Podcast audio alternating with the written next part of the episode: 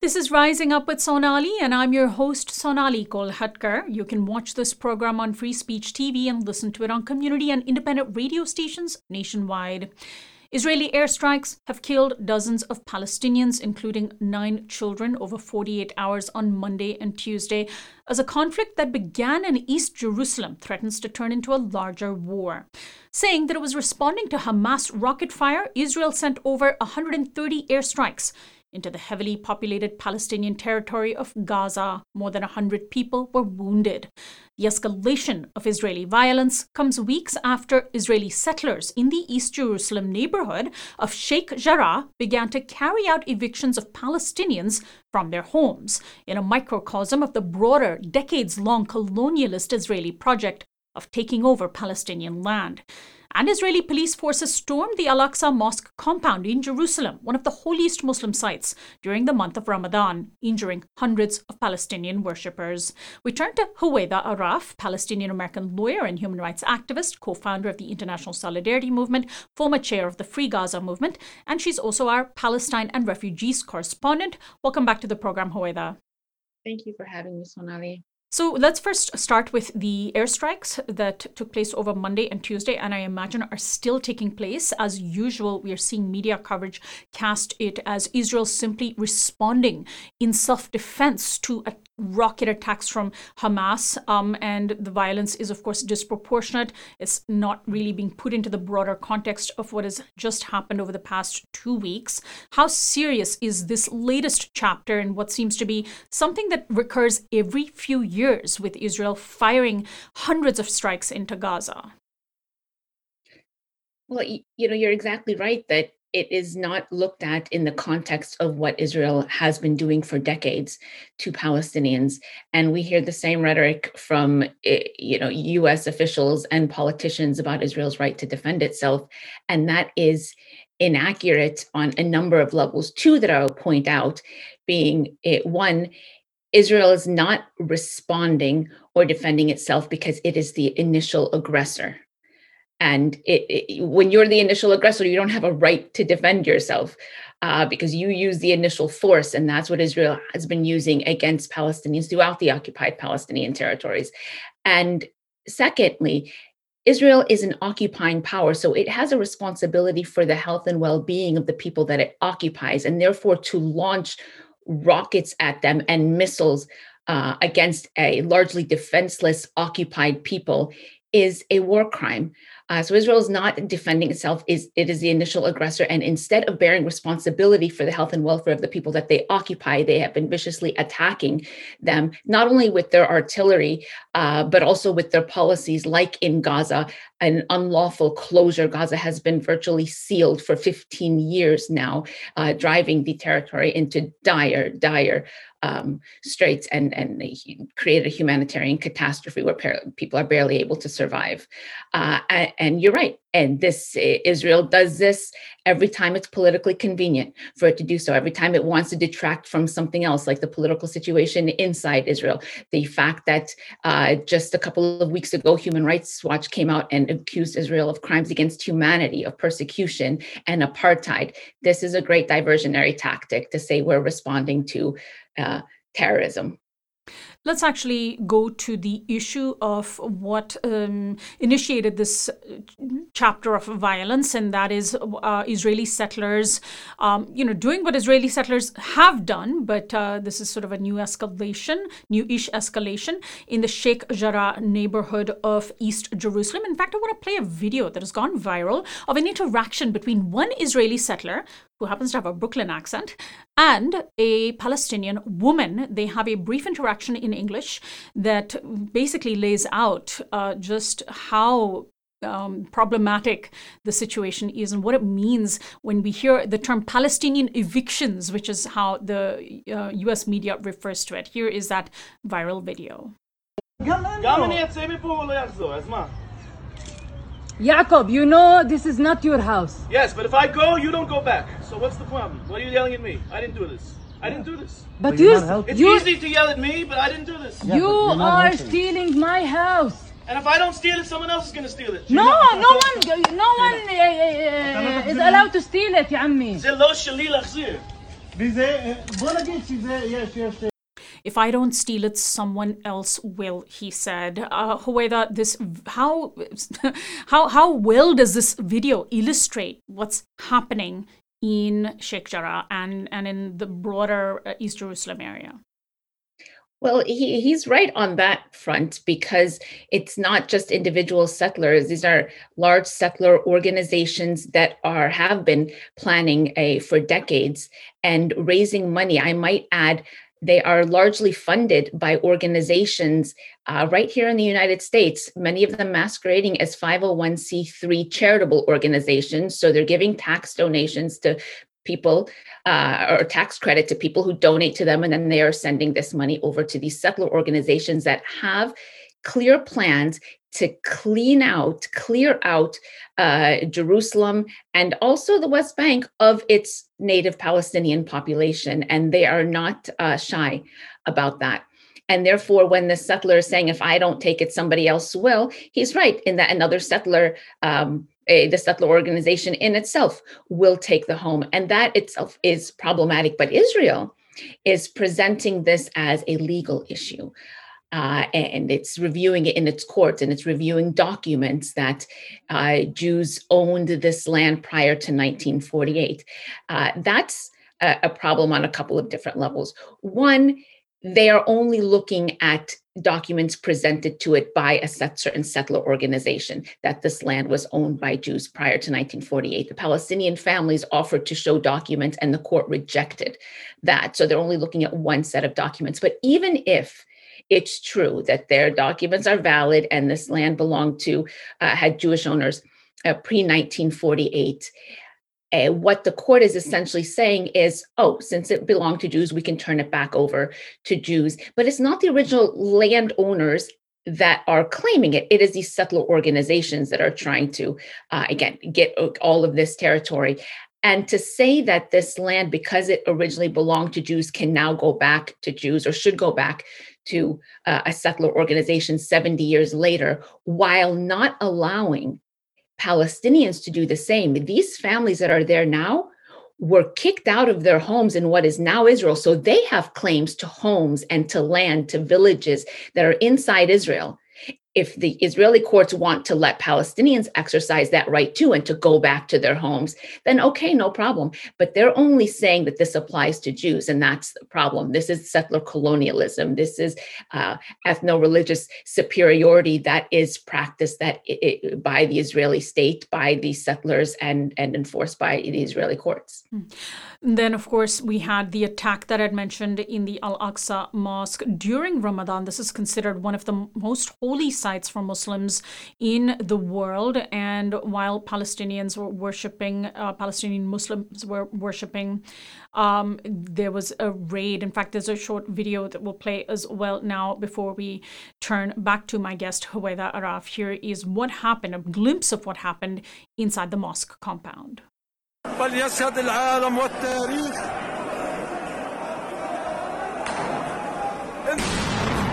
جوا المسجد الاقصى جوا المسجد الاقصى ربنا يحميه يا الله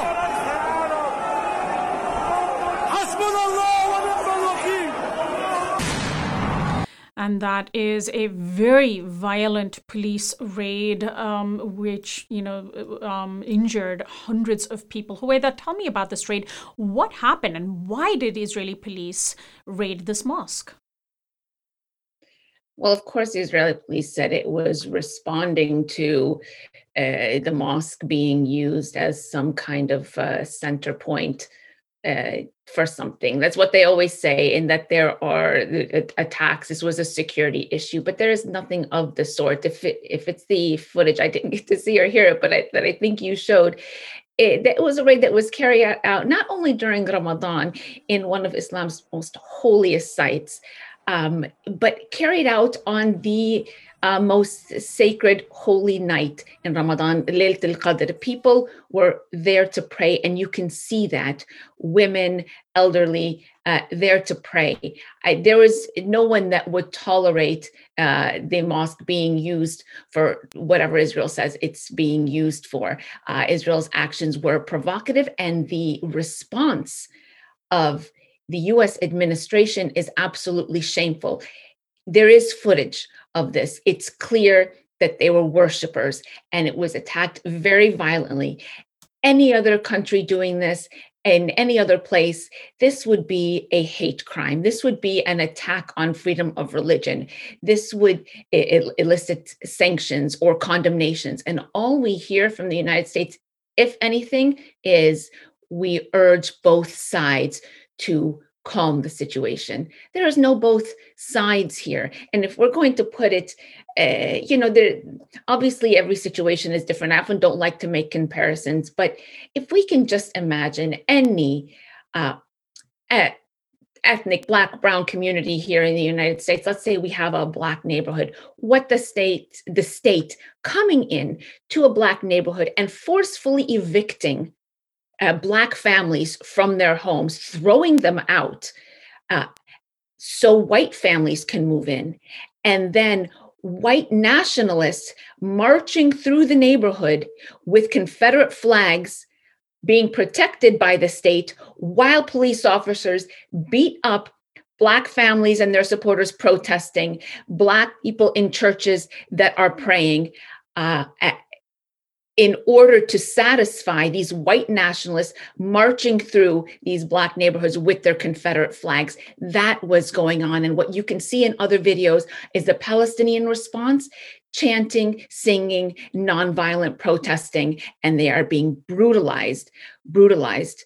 Uh, and all we hear from the United States administration is both sides need to de escalate tensions if anything. And now it's Israel has a right to defend itself while it is slaughtering people and children in Gaza. So, so we so, so the State Department uh, doing a sort of both sides need to back off argument, sadly, is almost relatively progressive for the U.S., which in the past has not even acknowledged the humanity of Palestinians and their right to simply exist. Of course, it's not nearly good enough. And then you have a supposed progressive like Andrew Yang, who's running for mayor of New York, who just tweeted not even a both sides argument. He simply said, I'm standing with the people of Israel who are coming under bombardment attacks and condemn the Hamas terrorists. The people of New York City will always stand with our brothers and sisters in Israel who face down terrorism and persevere. I was really shocked by that because there's members of Congress today who are very openly um, laying bare this argument that all Palestinians are terrorists um, simply for wanting to live in their homes. But here's Andrew Yang. What do you make of this? Yeah, you know, it was a, a disgusting, opportunistic statement. He is running for mayor of New York. So he thinks that this is the kind of statement that he needs to make in order to get a certain number of votes. But let's be clear, he is uh, vying for votes of right wing extremists that do, do dehumanize Palestinians. And I think he'll discover that he is wildly miscalculated where people are, where the American people are on what's happening in the occupied Palestinian territories and what Israel has been doing. Because what we are seeing now in the not only the progressive movement, the human rights community, the intersectional justice movement across the United States, if not across the world, is that people recognize what's been happening. We're calling out apartheid and settler colonialism. And poll after poll taken in the United States are showing that the American people largely want the United States to put more pressure on Israel, are sympathizing, are understanding more the Palestinian plight and that Palestinians have been persecuted for over seven decades and need their human rights respected, need freedom, need justice. And so who Andrew Yang, who he's pandering to, is a very right wing, and, and we did see who the people that actually applauded Andrew Yang's comments. You had uh, Ted Cruz and Stephen Miller came out and applauded uh, Andrew Yang's comments. And those are the people he's pandering to. And I hope he'll find out, I think he will, that he is sadly miscalculated. Stephen, Mi- Stephen Miller, the, the architect of the harshest, most racist anti immigrant policies of the Trump administration, likes Andrew Yang's position on Israel and the Palestinians. Let's talk about how another member of uh, of government is actually standing up to Israel and challenging the U.S. government to do better, and that's uh, Michigan Representative. You're in Michigan, uh, Rashida Tlaib. She is demanding that the U.S. Uh, take action. Uh, Alexandria Ocasio Cortez of New York is also speaking up, saying that U.S. aid to Israel and other countries should be conditioned on uh, what these countries do with U.S. military aid and weapons um, are members of the of the squad finally breaking the Democratic Party allegiance to the state of Israel? I think they are taking us forward uh, leaps and bounds, and it's great. We have U.S. Uh, Congressional Representative uh, Betty McCollum that introduced a very important House Resolution uh, 2590, which I hope all listeners will call their members of Congress and urge them to sign on to. And House Resolution 2590 calls on a basically will prohibit US funding because the US government gives the Israeli military $3.8 billion a year. This would prohibit US tax dollars from being used to commit human rights abuses, three specifically one for the uh, torture and detention of Palestinian children, two for the de- demolition of Palestinian homes, and three for the uh, annexation of Palestinian territory. Uh, these are all human rights violations. USAID should not be going to fund that. And this is what this bill says. And all of the, the representatives that you named are co-signers on this bill, but we need many more. And those same heroes in Congress are uh, uh sending a letter to Secretary of State uh, Antony Blinken calling for more decisive action uh, on Sheikh Jarrah and on the issue of, of Israeli settlements and that uh, we expect to have at least a dozen, if not more, members of Congress sign on to that letter. And then finally, Huwaida, let's uh, very overtly call out US media coverage of what's been happening in the last two weeks in Israel and Palestine. It's so interesting that when it comes to laying blame on Palestinians, the media use the active voice. Palestinians responsible for Hamas doing this, that, or the other. But when it comes to things that the Israeli forces are responsible for or the settlers are responsible for, you hear euphemisms and the passive voice, like uh, violence or clashes or scuffles or skirmishes were responsible for Palestinian deaths and injuries. And it just seems so tone deaf and out of touch now. I mean, it's 2021, and this is just so 2000, right? Yeah. Yes, you're exactly right. And so deliberately, um, not only misleading, but ridiculous. There was a headline the other day um, pointing out the fact that Palestinian children were killed, but um, Palestinian, it said something like nine Palestinian children killed in latest fighting with Israel. Really, these Palestinian children were fighting with Israel? No, mm. Israel bombed them and killed them in the streets and in their homes.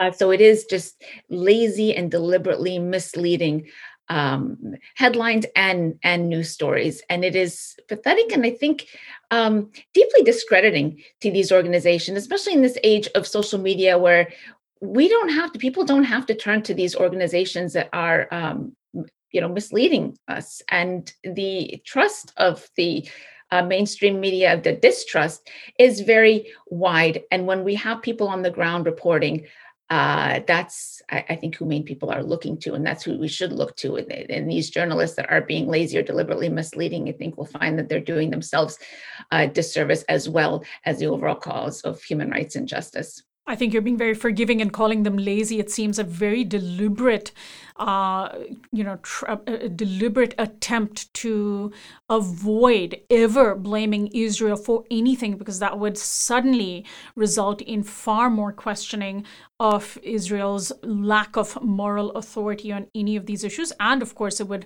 undermine the arguments for the U.S pouring so much of our tax money into uh, fortifying Israel against basically uh, Palestinians, Palestinian children, Palestinians living in their own homes, etc. Uh, Huwaida, I want to thank you right. for You're all your work.